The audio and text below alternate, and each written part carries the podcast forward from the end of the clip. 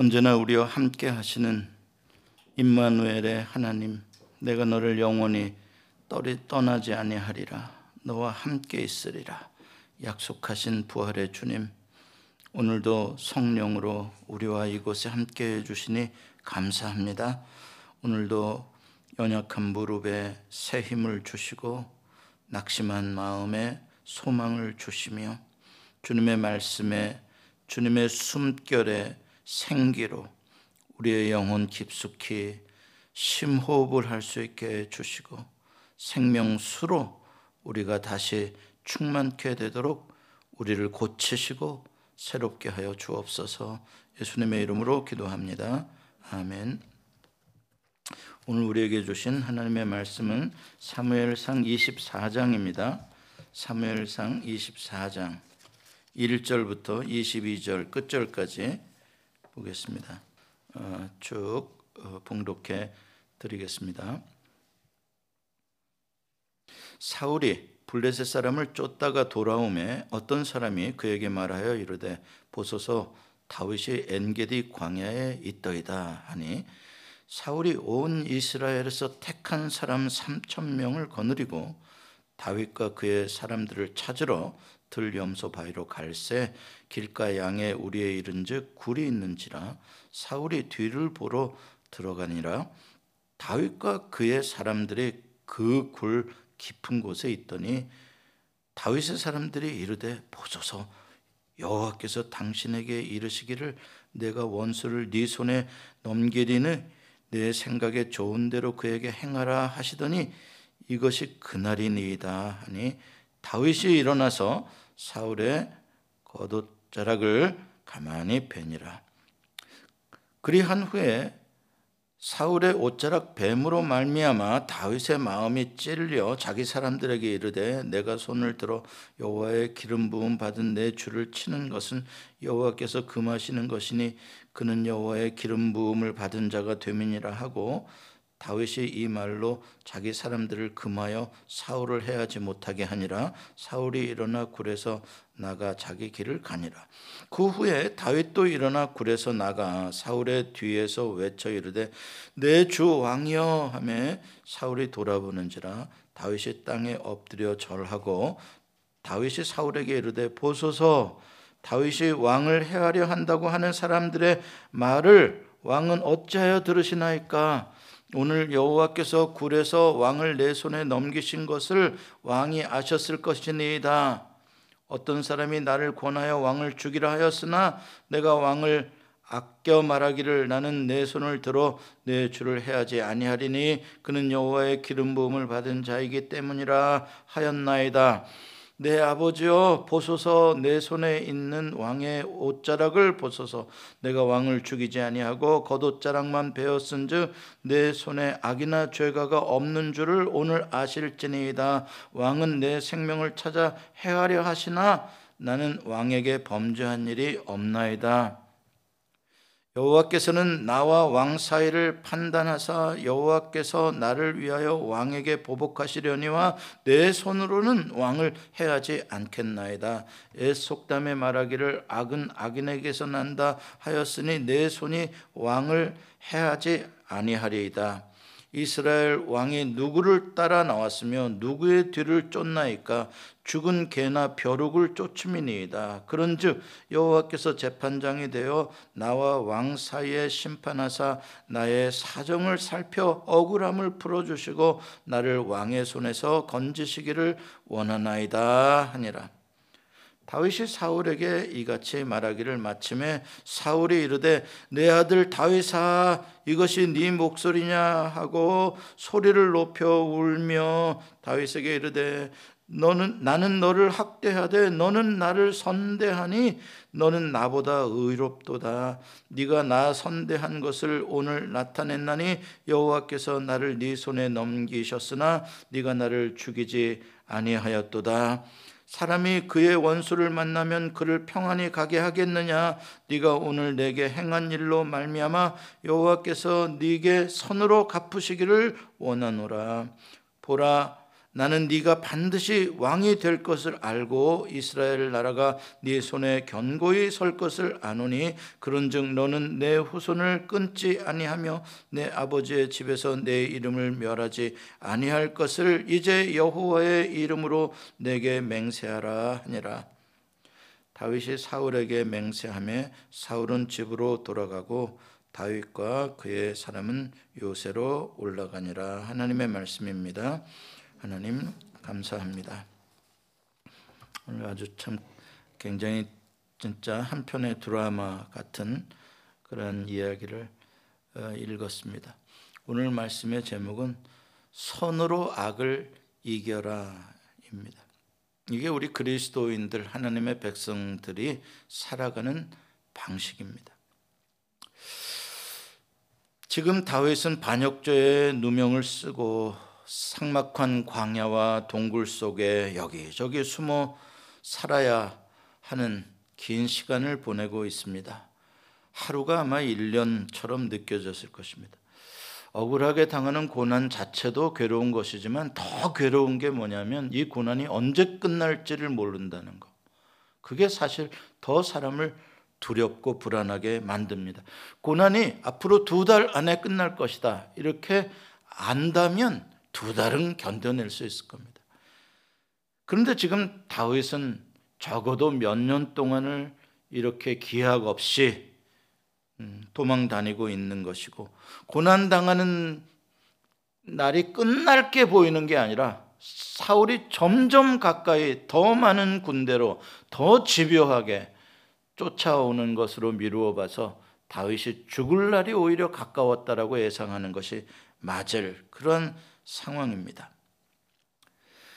더 이상 견딜 수 없는 그러한 긴 고난, 과연 이게 다윗에게 무슨 의미가 있길래 하나님께서는 그것을 허락하시는 것일까? 이게 언제나 우리가 고난 당할 때 던지는 질문입니다. 욥도 그걸 알고 싶다 그럽니다. 내가 뭐길래 나에게 그런 고난을 주십니까? 도대체 그 의미를 좀 압시다. 그래야 고난을 당해도 그래야 견뎌낼 수 있지 않겠습니까? 그 의미를 알아야. 그게 지금 어, 사람들의 그러한 마음이죠. 오늘 본문에 보면은 어, 얼마 전에 십광야와 마온 황무지에 숨어 있던 다윗을 죽이려고 추격해 오던 사울 왕의 군대가 갑자기 블레셋이 침공했다는 소식 때문에 포위망을 어, 풀고 물러간 적이 있습니다. 그 사이에 다윗은 마온 광야에서 엔게디 동굴로 이제 옮겨갔습니다. 은신처를. 오늘 본문 1절에 보니까 블레셋과의 이제 싸움이 끝나고 사울 왕이 다윗에 대한 첩보를 다시 듣게 됐습니다. 엔게지 동굴에 있다. 그러니까 즉시 백성들 가운데 정예로 아주 힘센 어, 군대들로 3천 명을 뽑아가지고 아주 대대적인 체포 작전을 300명으로 사실 엄청나게 많은 숫자인데 3천 명이라고 하는 거는요. 이건 무슨 국가와 국가 대 무슨 전쟁하는 수준입니다. 정예부대 3천 명으로 다윗을 어, 포위하고 공격하고 있습니다. 근데 오늘 본문에 보니까 그런 그 작전 도중에 사울 왕의 뒤가 좀 마려워서 어, 한 동굴 속에 들어가서 이제 이를 보게 되었습니다. 그런데 하필이면 그 동굴 깊은 안쪽에 다윗과 그의 부하들이 지금 사울 왕의 추격을 피해서 숨어 있었습니다. 아무도 모르게 숨어 있었어요. 사울은 뭐 그 동굴 안에 다윗이 있을 거라고는 상상조차 할 수 없죠. 사울은 컴컴한 동굴 안쪽으로 어, 들어와서 전혀 아무런 경계심을 갖지 않고 편안하게 지금 볼일을 보고 있습니다. 아주 그냥 도포자락 큰 왕의 로브도 탁 벗어놓고 묻으면 안 되니까 아주 그냥 편안. 아주 호랑이 굴에 지발로 제대로 들어온 토끼입니다. 이렇게 사람이 운명이 한순간에 바뀔 수가 있을까요? 사울 왕이 지금 한 다윗의 한 칼에 사울 왕의 목숨이 달려 있는 세상에 진짜 사람 일이란 진짜 모를 일이. 3천 명을 거느리고 와가지고 토끼몰이 하듯이 사울이 오다가 아니 제가 지발로 다윗에게 날 잡아 잡수 하고서 그 속에 들어간 이게 이제 칼자루는 완전히 다윗에게 넘어갔습니다. 어떻게 할 건가? 사절에 보니까 다윗의 부하들이 이 상황에 대해서 너무 흥분하고 너무 좋아가지고 뭐라고 말을 합니까? 사절에 잘 보세요. 보소서. 이 보소서라는 거는 막 너무 너무 땡 잡았다 이거. 보소서. 이 세상에 이럴 수가 있습니까? 여호와께서 당신에게 이르시기를 내가 원수를 네 손에 넘기리니 네 생각에 좋은 대로 거기가 중요한 말이죠. 하나님이 넘길 테니까 네 생각에 좋은 대로 그에게 행하라 하시더니 이것이 바로 그 날입니다. 오늘이 바로 원수 갚는 날이라고 하나님이 아예 딱 정해 주셨네요. 그 말이죠. 부하들이 한 말입니다. 정확한 해석이죠. 뭐 이건 굳이 굳이 해석을 필요로 할, 하지도 않습니다. 그냥 본능적으로 아는 겁니다. 정확합니다. 생각해 보십시오. 3천 명을 거느리고 온 사울이 하필 아무도 데리고 오지 않고 혼자서 왜 뒤를 봐야 되니까 혼자서 하필 다윗이 숨어 있는 동굴에 여러분 이게 우연입니까? 아니죠. 진짜 하나님 갖다 바친 거죠. 다윗에. 야, 네가 처리해라. 거기다 부하들까지 막 부하들까지 막 다윗을 막 응원을. 야, 이제 끝났다. 이제 우리도 고생 끝. 행복 시작이다. 와. 그 말을 듣고 다윗이 칼을 탁 잡고 사울에게 은밀히 접근을 합니다. 사울은 역시 전혀 눈치채지 못합니다. 완전히 마음을 놓고 있는 다윗의 칼이 드디어 사울을 향합니다. 근데 사울의 목이 베어진 게 아니라 벗어놓은 옷의 로브의 그 끝을 베었습니다. 다윗의 칼이 저는 식칼보다는 잘 안 들을지 않았을까 이렇게 생각합니다.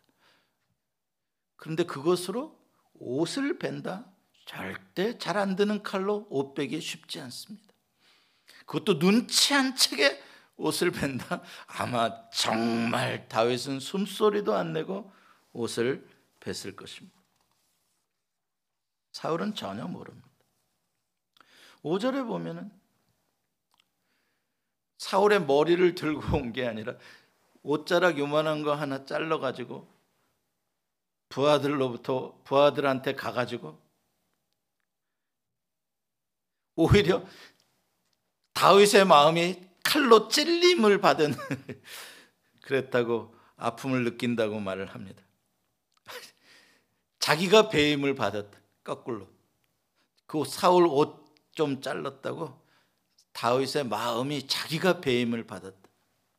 세상에 이렇게 나약한 지도자가 어디 있단 말입니까? 이래가지고 무슨 대사를 하겠습니까? 부하들이 그 모습을 보고 얼마나 기가 막혔을까? 어, 세상, 세상에 바보도 아니고 어, 기가 막힌 정도가 아니라 화가 났겠죠. 이런 사람이 다 있어, 정말. 이런 기회가 또 올까요, 안 올까요? 이런 기회가 어떻게 오겠어요? 이런 거를 천재 이루라고 합니다. 정말 한 번밖에 없는 그것도 여호와께서 주신 기회. 그거를 안 받겠다? 거부하겠다? 이건 그러면서도 거부하는 정도가 아니라 그 옷자락 좀 잘랐다고 내 마음의 찔림으로 괴롭다? 이건 이해가 안 돼. 6절과 7절에 어처구니 없어 하는 부하들에게 다윗이 황급히 이유를 설명해 줍니다.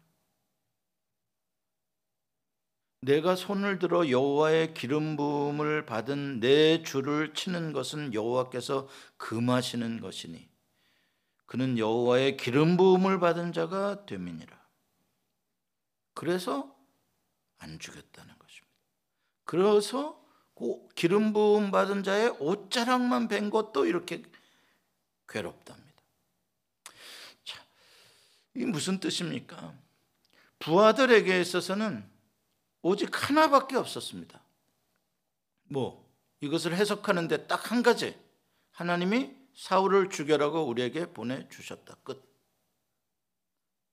다윗에게는 그것 말고 또 다른 해석이 있는 거예요. 그렇긴 그런데 거기까지 뭐 다윗이 부인하진 않아요. 그렇긴 그런데 하나님이 보내주시기는 했는데 헷갈린다. 왜 헷갈리냐? 다윗에겐 또 하나의 생각이 있는 거예요. 여호와께서 기름 부음 받은 자를 내가 칼을 들어 폭력적으로 심판하는 게 맞나? 그렇게 해도 되는 건가? 이 부분에 있어서는 아니다는 거죠. 하나님이 금하시는 일이라는 거예요. 여호와의 기름 부음 받은 자기 때문에 그렇게 해서는 안 된다는 거예요. 그러니까 이제 다윗에게서 이제 두 가지의 해석이 충돌을 하는 거예요. 어떤 게 우선이냐는 어떤 게 우선. 인간적으로 생각하면 어떤 해석을 따르는 게 좋아요? 당연히 죽이는 게 좋죠. 오랜 세월 이미 도망자로 지칠 대로 지쳤고 자기를 따르는 사람들을 생각해서도 그렇고 그들이 얼마나 실망하겠어요, 지금.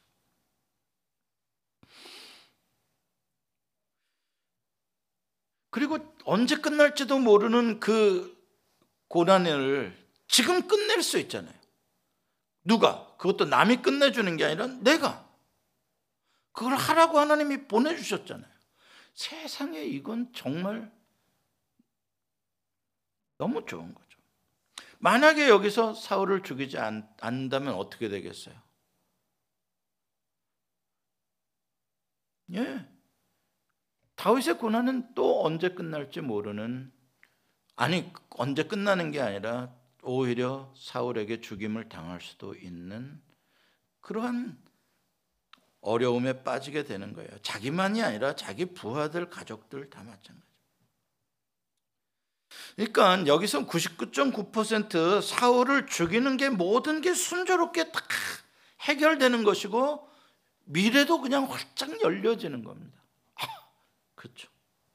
더군다나 부하들도 다 이건 하나님의 뜻이다고 하잖아요. 뭐 부하들이 믿음 좋아가지고 기름 부은 자를 왕이 왕 기름 부었으니까 다윗 당신이 죽이면 안 돼. 이렇게 믿음 좋은 부하가 있었으면 조금 걱정이 되겠지. 내가 이거 자니 사울 죽였다가 나도 나중에 나도 너 죽인다 이럴까봐. 근데 부하들이 죽여달라 그러잖아요. 하나님이 보냈다 그러잖아요. 근데 다윗은 그 0.001% 의 가능성 그쪽을 선택하는 거예요. 아무도 그걸 선택하지 않을 걸 선택하는 것. 이유 여하를 막론하고 뭔지는 모르겠다. 왜 하나님이 나에게 사울을 보내셨는지 나는 그건 모르겠다. 다만 여호와의 기름 부으신 자를 내 손을 들어서 폭력적으로 죽이는 것은 여호와께서 금하신 일이다. 난 그것을 선택하겠다. 다윗에게 있어서는 그게 제일 중요한 거다. 이 이것을 선택함으로 말미암아 말씀드린 대로 이제 다윗과 부하들은 더 괴로운 날을 앞으로도 몇 년이 될지 모르는 고통의 날을 보내게 될 것입니다. 도대체 여호와의 기름 부으심 받은 자라는 게 뭐가 그렇게 대단하길래 여호와의 기름 부음 받은 자가 도대체 누구길래 그 옷자락 조금 뵌 것 가지고도 오히려 자기 마음이 칼로 찔린 것처럼 아픈다, 아픈가. 더군다나 그 여호와의 기름 부음 받은 자라는 사람이 의롭게 행동한다면요 당연히 그럴 수 있지만 지금 불의하게 억울하게 다윗을 지금 죽이려고 하잖아요. 폭력적으로. 틀린 사람인데. 그런데 뭐 여호와의 기름 부음 받은 사람이라고 저 사람의 권위를 인정해 줄 필요가 뭐가 있겠냐는 말이죠. 참 어려운 해석입니다. 오늘 본문에서 다윗이 사울을 부르는 호칭들이 최고의 예우를 예절로 대해 줍니다. 왕이시여 여호와의 기름 부음 받은 자여 내 아버지여 내 주여 my lord my father my king 메시아 여호와의 기름 부음 받은 자는 메시아란 말이에요. 여호와께서 왜 기름을 부으십니까? 여호와께서 특별히 여호와의 일을 위하여 선택한 사람이다. 거룩한 일을 위하여 구별했다. 그게 기름 부음을 받은 거죠. 성소에서 사용되어지는 성구들도 다 기름 부었잖아요. 기름을 발랐잖아요. 그게 다 무슨 뜻입니까? 이건 그냥 그릇이 아니라 여호와께 드려진 여호와의 소유 물이다. 그러므로 이게 개인이 가져가서 쓰면 안 되는 여호와께만 드려진 여호와의 프로퍼티가 되는 여호와의 포제션이 되는 그 의미인 거예요. 그러니까 사울 왕은 누구 거다? 여호와의 것이다. 여호와의 것이므로 그의 종이 잘못할 때는 다른 사람이 벌을 줄 수 없다. 오직 그 주인만이 그 종에 대한 처벌권을 가지고 있고 그 종을 훈련시키든지 아니면 쳐서 죽이든지 그 모든 생사 여탈권은 주인에게 있는 것이다. 그러니까 남의 종을 함부로 죽일 수 있어요, 없어요? 못 죽여요. 주인에게 주인의 프로퍼티이기 때문에 예, 주인에게 말을 해서 주인이 처벌하도록 해야 된다는 그런 어, 생각입니다. 오늘날 우리들의 관점하고는 많이 다르죠. 그러니까 사울 왕이 옳고 그르고를 다 떠나서 사울 왕이 예, 잘못한다 하더라도 그 사울 왕에 대한 잘못에 대한 심판은 하나님이 하시는 것 그게 원칙이란 말이에요. 그 원칙. 그, 그 원칙을 범할 수 없다는 거. 하나님이 너 사울 죽여라 이렇게 나한테 줬다고 해석하라고 그래도 그거는 아니다. 그러니까 하나님이 정하신 원칙을 지키는 게 선으로 악을 이기는 거예요. 고린도전서 12장 보면은 선으로 악을 이기라라는 말을 하면서 심판은 누구에게 있다?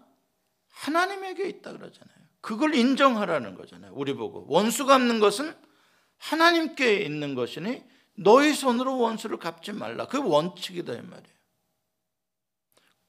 그거를 지키는 것이 손으로 악을 이기는 거지. 그걸 안 지키면은 얼마든지 내 칼로 저 악을 치고 싶죠. 100%이 부하들의 말대로 하고 그러나 하나님 그 금했다. 그는 일반 사람들에게도 심지어는 그럴진데 여기에 기름 부은 자에게 물론 이 원칙을 지키고 선으로 악을 이기는 길을 선택하는 건 아까 말한 대로 엄청난 손해와 희생을 감수해야 되는 거예요. 지금 끝내버릴 수 있는 거를 앞으로 몇 년을 더 고생을 해야 될지 아니면 그러다가 내가 죽을지 그 모든 리스크를 감수해야 선으로 악을 이기는 길로 가는 거죠. 아마 어려운 일이에요. 이 여호와의 기름 부음 받은 종을 사람이 칠 수 없다. 요게 오늘날 어, 목사들이 뻘짓해 놓고 어, 이 구절로 또 자기를 보호하려고 하는 목사들이 있어요. 그런 놈들은 어떻게 해야 돼? 저, 어, 죄송합니다. 갑자기 목사님을 놈이라 그래서 어, 그런 님들을 어떻게 해드려야 되나? 두 배로 때려드려야 됩니다. 그거는 아닙니다. 내가 이걸 무슨 낯짝으로 나에게 적용을 합니까? 그렇잖아. 그렇잖아. 적용한다는 것 자체가 참 그건 그 웃기는 소리죠. 차라리 나를 때리시오. 내가 이런 죄를 범했습니다 라고 말을 하는 게 목사지. 내가 성추행 해놓고 뭐 하나님만 나를 벌하실 수 있어 까불고들 있어. 어떻게 해야 된다고요? 법적으로도 뒤지게 때려야 되고 지나가다가도 괜히 주통수 한번 때려줘야 되고 죄송합니다. 제가 너무 큰 소리 치는 것 같아서 저도 앞날이 어떻게 될지 모르는데 제가 만약에 그러면 그렇게 해주시길 바랍니다. 용서해 주지 마세요. 바로 법에 고소해 가지고요. 쇠고랑 차게 해 주세요. 이거 약용하면 안 되는 겁니다.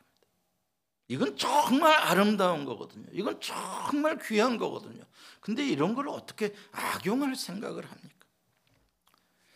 15, 8절부터 어, 15절까지 다윗이 이제 어, 다윗이 숨은 것도 모르고 이제 떠나는 사울의 뒤를 향해서 큰 소리로 좀 안전거리를 확보한 다음에 이제 한 거겠죠.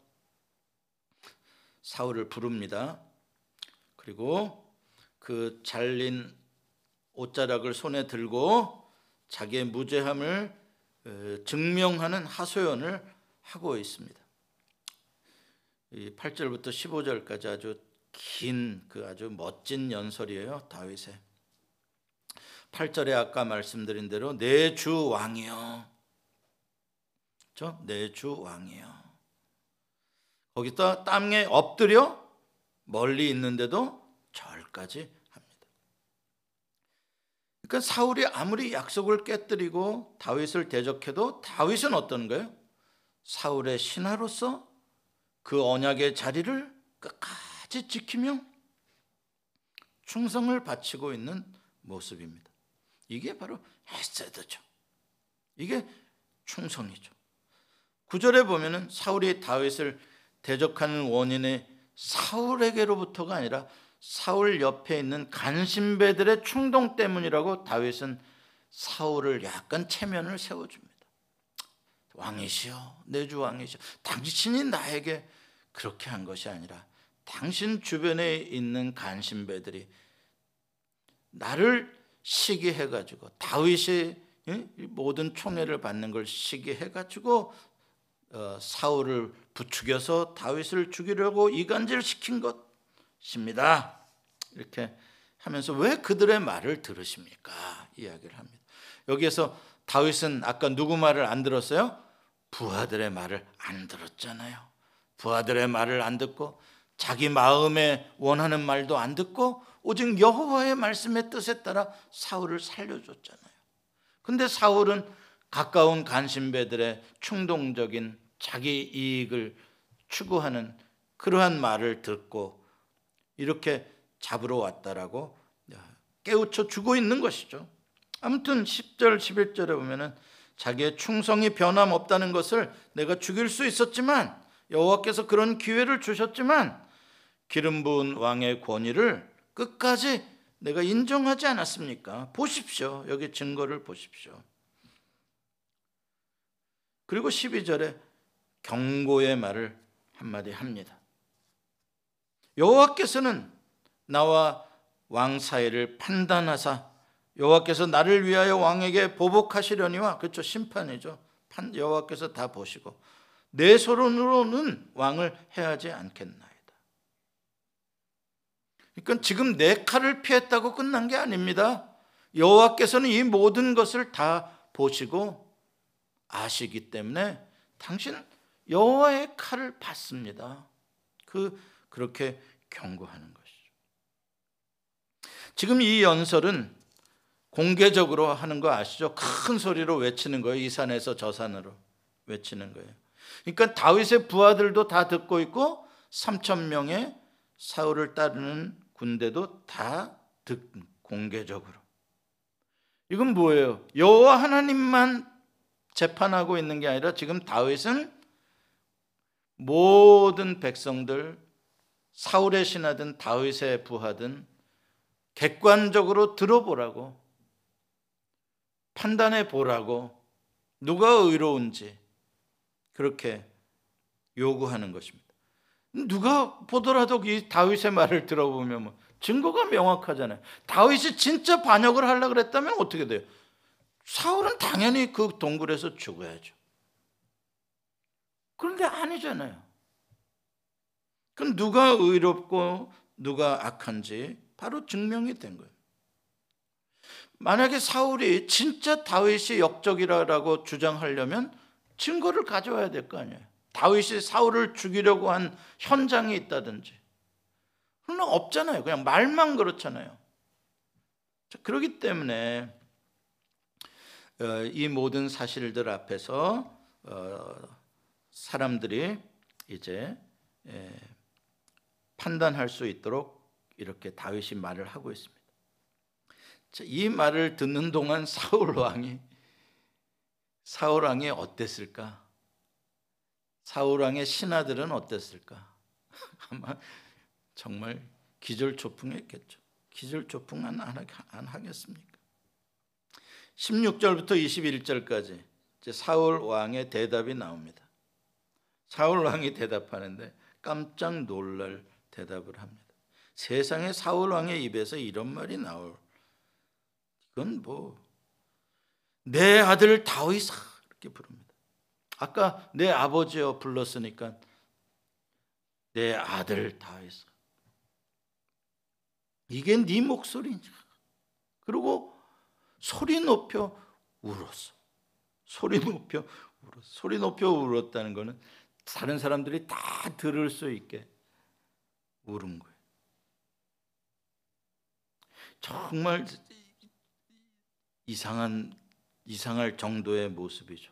서슬퍼렇게 다윗 죽이려 왔다가 이렇게 변할 수 있을까? 과연 이렇게 말하는 사울 왕이 이게 진짠가 이게? 너무 너무 극적으로 변했기 때문에 정말 믿어지지가 않습니다. 그 사울은 지금 다윗이 하는 모든 말에 대해서 감격하고 감동하고 있는 거야. 내가 쟤한테 무슨 짓을 했나? 내가 잘못했다. 내가 악을 범했다. 어, 자기 입으로 시인을 하고 회개를 하고 심지어는 여호와 하나님께서 다윗의 이 의로움과 선하심에 대해서 갚아 주시기를 원한다. 아, 이런. 야, 이 말이 진실이라고 믿자고요. 정말 사울에게 있어서 놀라운 회개의 반전이 일어나고 있어요. 심지어 어디까지 가냐면 20절, 21절에 왕으로서 절대 공개적으로 해서는 안 될 말을 하는 거예요. 이거는 왕으로서 비밀리에 요나단이 다윗에게 1대1로 만난 자리에서 하는 말이야. 어떻겠어요? 그거는. 그런데 공개적으로 사람들이 다 듣는 앞에서 큰 소리로 할 말은 절대 아닌 말이에요. 20절, 21절은요. 같이 읽어볼까요? 20절, 21절 시작. 보라, 나는 네가 반드시 왕이 될 것을 알고 이스라엘 나라가 내 손에 견고히 설 것을 아노니 그런즉 너는 내 후손을 끊지 아니하며 내 아버지 집에서 내 이름을 멸하지 아니할 것을 이제 여호와의 이름으로 내게 맹세하라 하니라. 아 이거 옛날에 요나단이 했던 말이잖아요. 두 번에 걸쳐서 사울 왕의 입에서 이 소리가 나오는 거예요. 네가 이스라엘의 왕이 될 줄을 알고 있고 그렇게 되면 이스라엘 나라가 더 견고해질 것을 내가 알고 있다. 옛날에 요나단이 우리 아버지도 안다 다윗에게 그랬잖아요. 그런데 알면서도 자기의 욕심 때문에 응? 어, 다윗을 죽이려고 그랬었는데 이제 이걸 고백 공개적으로 고백을 하는 거예요. 이건 정말 심각한 소리입니다. 이건 완전히 모든 사람들이 보는 앞에서 이거는 공개적인 항복 선언을 한 거예요. 한마디로 말해서 불가능해 보였던 기적이 일어나 버린 것입니다. 사람 하나 죽지 않고 기적이 일어난 거예요. 이 놀라운 기적입니다. 그럼 이게 하나님의 방식입니다. 선으로 악을 이겨라는 하나님의 방식입니다. 하나님은 역사를 칼로 만들어 가지 않으십니다. 우리가 그걸 알아야 됩니다. 칼을 잡은 자는 칼로 망하리라라고 주님이 말씀하시죠. 칼을 들어 쳐라고 말씀하시지 않습니다. 많은 사람들은 자기가 의롭다고 그래서 그 의로움으로 폭력을 사용하는 것도 정당화한다라고 말을 합니다. 아니 그건 공권력이나 하는 소리입니다. 그건 어쩔 수 없죠. 공권력은 그렇게 할 수밖에 없는 부분이 있죠. 그러나 우리 그리스도인의 삶은 공권력이 아닙니다. 우리는 어떠한 형태로도 폭력을 쓰면 안 됩니다. 칼만 들면 폭력입니까? 그렇지 않습니다. 칼보다 더 날카롭고 남을 죽이는 폭력이 뭡니까? 말입니다.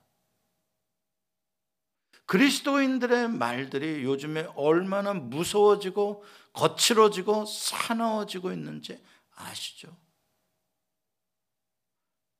저는 사랑 제일교회 그 전모 목사의 그 어, 철거반들과 싸우고 또 지난번 뭐 8.15 어, 그뭐 집회 이후로 뭐 여러 가지 코비드 때문에 거기 가서 취재하는 기자들과 싸우는 그 교회 성도들이 하는 말들을 이렇게 유튜브에 짤로 올라와 있는 것들을 잠깐 잠깐 봤습니다. 완전히 조폭입니다. 그냥 뭐 세상 사람들 그냥 폭력배들 하는 말 그대로고요. 그냥 욕은 그냥 기본이고요. 너 만나면 너 뭐 죽어 뭐 이런 것들. 어디서요? 교회에서. 왜 그런 소리를 할까요? 자기네들이 정당하니까요. 그러니까 그렇게 해도 된다는 겁니다. 여러분 이런 식으로 우리 그리스도인들이 얼마나 사나워지고 있는지 아십니까? 내가 의롭고 내가 이게 하나님의 뜻이다. 그래 칼 들어서 친다. 저 나쁜 놈 친다. 이러면 지하드와 뭐가 다릅니까? 이슬람 폭력주의자들과 뭐가 다릅니까? 그리스도인이. 여러분 그걸 알아야 됩니다. 칼을 드는 순간 내 말이 거칠어지고 악해지는 순간 나는 이미 그리스도의 사람이 아닙니다. 그걸 알면 됩니다. 나는 이미 진리 편에 있지 않습니다. 진리 때문에 마귀 편에 서버리게 되는 마귀에게 유혹을 당하게 되는 것이죠. 그걸 알아야 됩니다. 오늘 다윗이 보여준 걸 보십시오. 어떻게 이기나 보십시오. 다윗이 사울에게 보여준 건 여호와 하나님의 뜻 안에서의 순종과 그 순종은 젠틀하고 그 순종은 상대방을 존귀히 여겨주고 예절을 지켜주고 말도 조심해서 단어도 선택하고 온전한 헤세드와 은혜를 보여줌으로 이긴 겁니다. 그게 하나님께서 역사를 주관하시는 방식입니다. 하나님이 예수 그리스도의 십자가를 통해서 어떻게 세상을 바꾸셨, 바꾸셨습니까? 은혜로, 사랑으로 세상을 바꾸신 겁니다. 지금도 똑같습니다.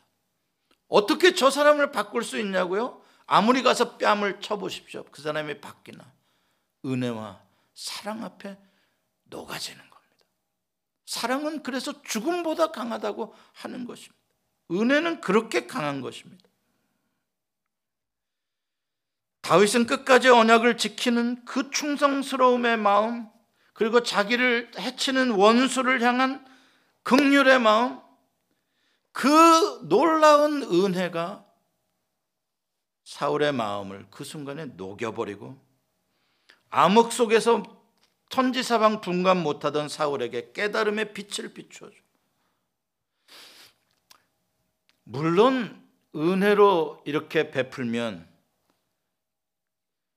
회개하고 깨달아지는 사람도 있는가 하면 은혜 베풀었다고 더 만만하게 보고 더 악랄하게 공격하는 사람들도 있을 수 있습니다. 예수님도 그렇게 당하셨지 않습니까? 예수님은 은혜만 베풀었는데 그들은 회개는커녕 예수님을 죽이는 더 악랄해진 것이 있지 않습니까? 그러나 그럼에도 불구하고 죽었음에도 불구하고 예수님은 결코 그 은혜는 죽지 않습니다. 이깁니다. 그게 부활의 신앙입니다. 그러므로 은혜와 사랑만이 세상을 변하고 사람을 변화시킬 수 있는 유일한 방법이기 때문에 제가 강조합니다. 유일한 방법이기 때문에 그걸 포기하는 순간 우리는 하나님의 나라를 포기하는 것이요. 그리스도로 살아가는 방식을 포기하는 것입니다. 천명 중에 단 한 명만 은혜와 사랑에 회개하고 999명은 회개 안 한다고 하더라도 우리는 그 한 명을 위해서라도 은혜와 사랑의 방식을 선으로 악을 이기는 방식을 멀리 돌아가는 방식을 다윗처럼 선택해야 합니다. 그게 예수 그리스도의 십자가입니다. 예수 그리스도의 십자가, 우리를 향한 원수된 우리를 향한 우리가 아직 죄인 되었을 때 자기를 찌르는 로마 군병을 향한 하나님의 은혜와 사랑이 십자가입니다. 그 하나님의 은혜는 무섭게 칼을 휘두르던 폭력적인 로마 제국을 정복했습니다. 모든 이 세상의 군사력을 가진 나라들은 다 멸망당했어도 500년을 넘어간 나라가 없어도 예수 그리스도의 은혜와 사랑의 나라는 2000년 동안 지금도 왕성하게 세워져 가고 있고 결국 이 나라가 이깁니다. 무엇으로요? 은혜와 사랑으로요. 사랑하는 성도 여러분, 다윗이 하나님께 영광을 돌린 것은 많은 사람들이 골리앗을 죽일 때로 기억합니다. 맞습니다. 골리앗을 죽일 때 다윗이 얼마나 하나님께 영광을 돌렸습니까? 세상에 다윗이다. 그것으로 다윗은 정말 멋진 정말 스타가 되었습니다.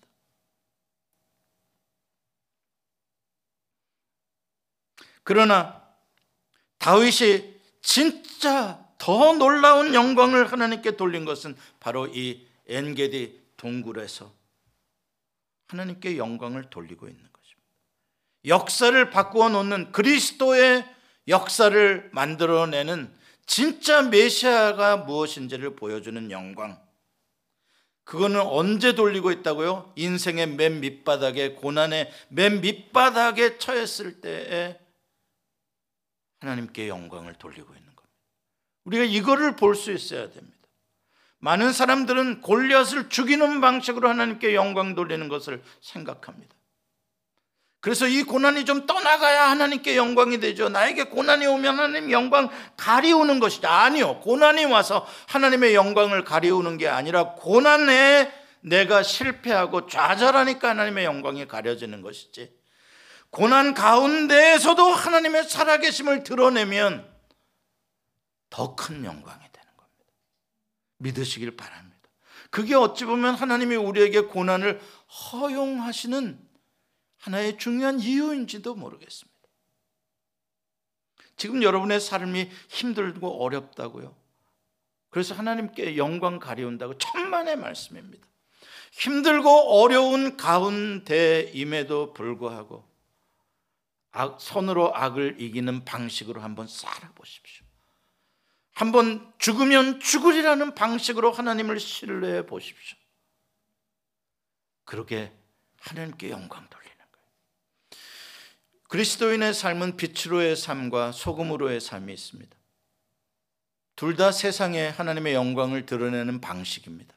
빛으로도 영광을 드러내고 소금으로도 영광을 드러내는 것입니다. 무엇이 먼저입니까? 예수님 말씀하시되 빛과 소금입니까? 소금과 빛입니까? 예, 예수님은 소금과 빛이라고 했는데 우리는 빛과 소금으로 순서를 바꿔놨습니다. 그러나 분명히 예수님은 소금과 빛으로. 소금이 뭡니까? 고난의 밑바닥에서 내가 녹아지는 고통을 당하는 순간에도 하나님께 영광을 돌릴 수 있다는 것입니다. 우리는 그런 사람 이야기 숱하게 봅니다. 다윗만입니까? 천만의 말씀. 순교자의 이야기들이 다 고난의 밑바닥에서 하나님께 영광을 돌리는 것들이고요. 자동차 사고로 그 화상을 입었던 이지선 교수님도 그 밑바닥에서 하나님께 영광을 돌리는 거죠. 송명의 시인도 그 불구의 몸으로 태어나서 거기서 하나님께 영광 보십시오. 부자가 돼서 무슨 회장이 돼서 무슨 박사가 돼서 하나님께 영광 돌리는 것을 추구한다고요? 그것도 영광이죠. 그렇게 하면 더 좋죠. 그러나 인생은 절대 그렇게 맨날 빛나는 자리에 있는 것은 아닙니다. 그럼 그때나 돼서 영광 돌립니까? 아닙니다. 어느 자리에 있어서는 오히려 낮은 자리에서 하나님이 무엇을 기뻐하실지 내 삶의 은혜를 보여줄 때 여러분 다윗이 위대한 것은 왕관을 썼기 때문에 위대한 게 아닙니다. 예수님이 이 땅에서 왕관 쓰셨습니까? 가시관 쓰셨습니다. 그게 영광입니다. 우리가 그 복음을 알아야 되는 것입니다. 갱게디 동굴에서 온전히 하나님의 뜻에 그 인간의 모든 유혹을 물리치고 복종하는 그거. 그게 왕관을 쓴 다윗보다 더 하나님을 영광스럽게 해드리는 거라는. 사랑하는 성도 여러분, 고난은 피하는 것이 아니라 고난은 피한다고 피해지는 것이 아니고 고난이 왔을 때 그 고난 가운데서 하나님의 은혜를 잊지 않고 하나님의 은혜를 기다리고 하나님의 은혜를 베풀어 줄 때 그 가운데서 영광의 꽃을 피울 줄 믿습니다. 기도하시겠습니다. 하나님 아버지, 오늘 다윗을 통해 참 중요한 하나님의 뜻을 깨닫습니다. 하나님, 우리가 하나님의 뜻을 분별하고 바르게 분별하고 그것이 내 마음과 현실과 맞지 않아도 손해 보는 것이라도 거기를 그것을 선택하고 순종할 수 있는 믿음을 주시고 그로써 하나님께 영광을 돌리며 선으로 악을 이루는 주님의 나라를 살아갈 수 있도록 도와주시옵소서. 예수님의 이름으로 기도합니다. 아멘.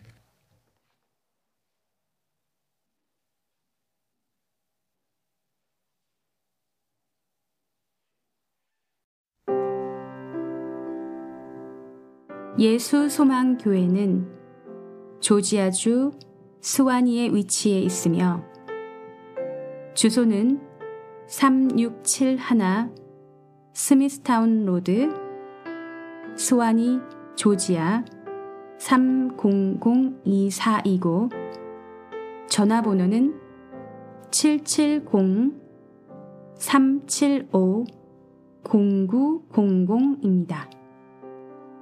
주일 일부 예배는 오전 8시 30분, 2부 예배는 오전 11시에 있습니다.